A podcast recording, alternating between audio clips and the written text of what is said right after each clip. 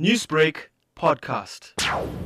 Nothing's really happening in the Tongaat CBD itself. Some foreign national stores are closed and they've closed on their own accord for their own safety as they felt threatened, but some shops are opened and business as normal compared to yesterday. You mentioned that they felt threatened. What exactly was the threat?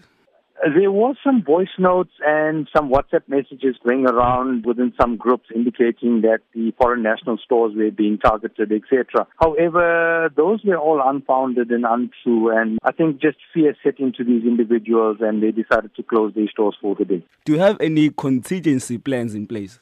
Yes, SAPS have got members in the CBD standing off, as well as constant patrols uh, have been put in place. Security companies also have have basically been patrolling the areas and stuff like that. Um, so there are some contingency place, uh, contingency plans put into place. Anything else about that? Uh, no, I think for now, I think it's just, you know, all these hoax messages going around is just creating mass hysteria and panic amongst the community. You know, I understand in Johannesburg there are some incidents taking place, but in Tongaat CBD itself, there's nothing really taking place. There was an incident yesterday morning where people took as being an attack on, on foreign nationals, but that was just a, a shoplifter that was chased by a group of individuals, um, and he was caught in front of a, a foreign national shop. So everybody misconstrued that as being an attack, but uh, there's really nothing taking place in Tongaat. Uh, SAP Tongaat have got uh, a plan in place, and uh, at this stage, that plan seems to be working well, and everything is under control. Newsbreak, Lotus FM,